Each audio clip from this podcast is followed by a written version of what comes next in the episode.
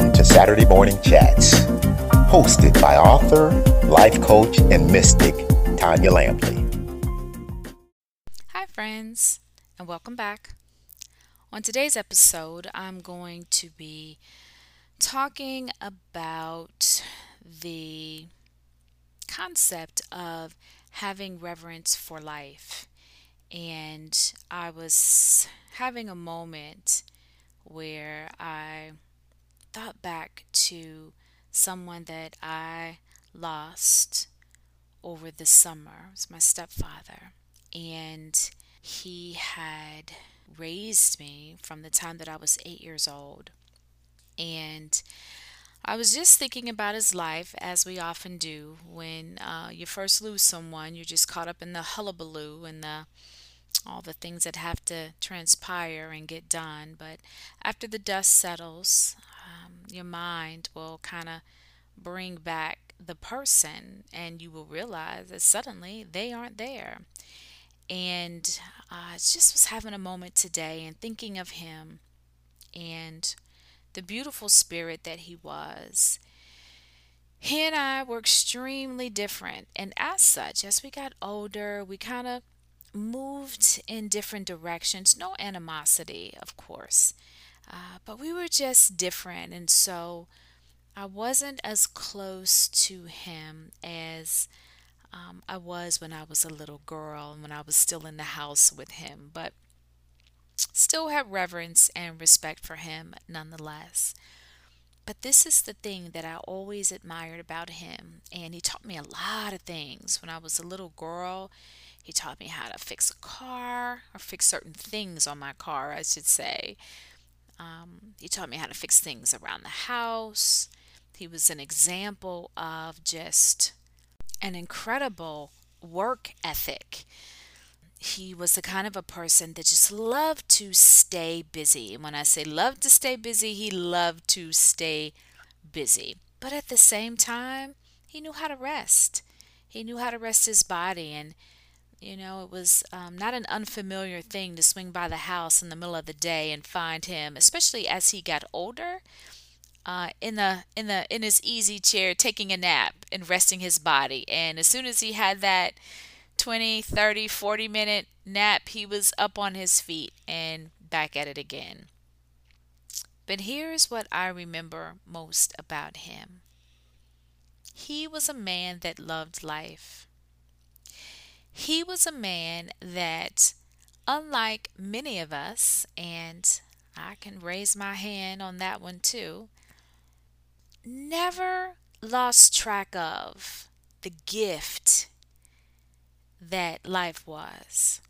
He was someone that lived his life full throttle and he had such reverence for the experience of being alive.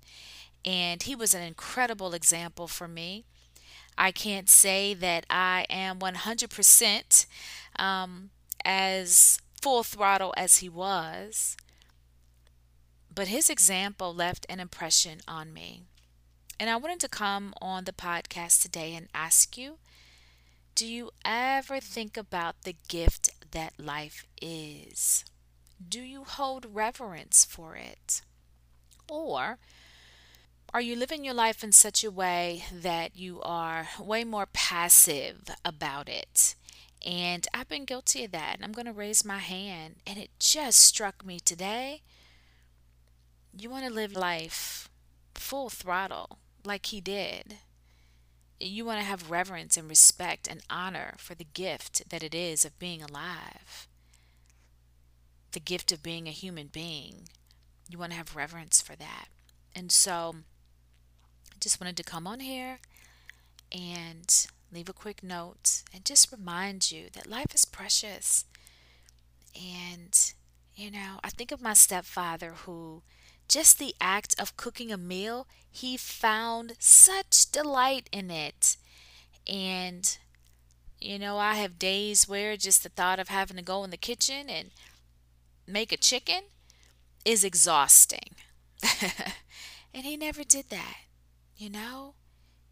he was in the kitchen and he's humming and he's pulling out the pots and pans.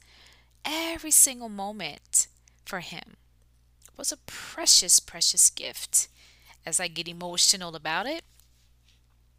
And from this day forward, I'm going to incorporate more of that into my everyday experience because life really is a precious, precious gift. Thanks for listening. It means so much to me that you would take time out of your busy day to join me on this podcast. And I hope you find the information here inspiring. Do me a favor visit my website at www.tanyalampley.com and get connected to me there. There's a newsletter where you can sign up for information about some of the things that I have coming down the pike. I have a book that is in the works and just some really good things that I am eager to get out into the marketplace that will inspire people to live their lives to the complete fullest. And there's links there for my Twitter, my Facebook page, and if you would share it, I want to reach as many people as possible. We just aren't doing enough we just aren't being intentional about building lives that are satisfactory. And I really want to be a catalyst for that level of change. So I hope you consider passing it along. And don't forget to hit that subscribe button so you don't miss a thing.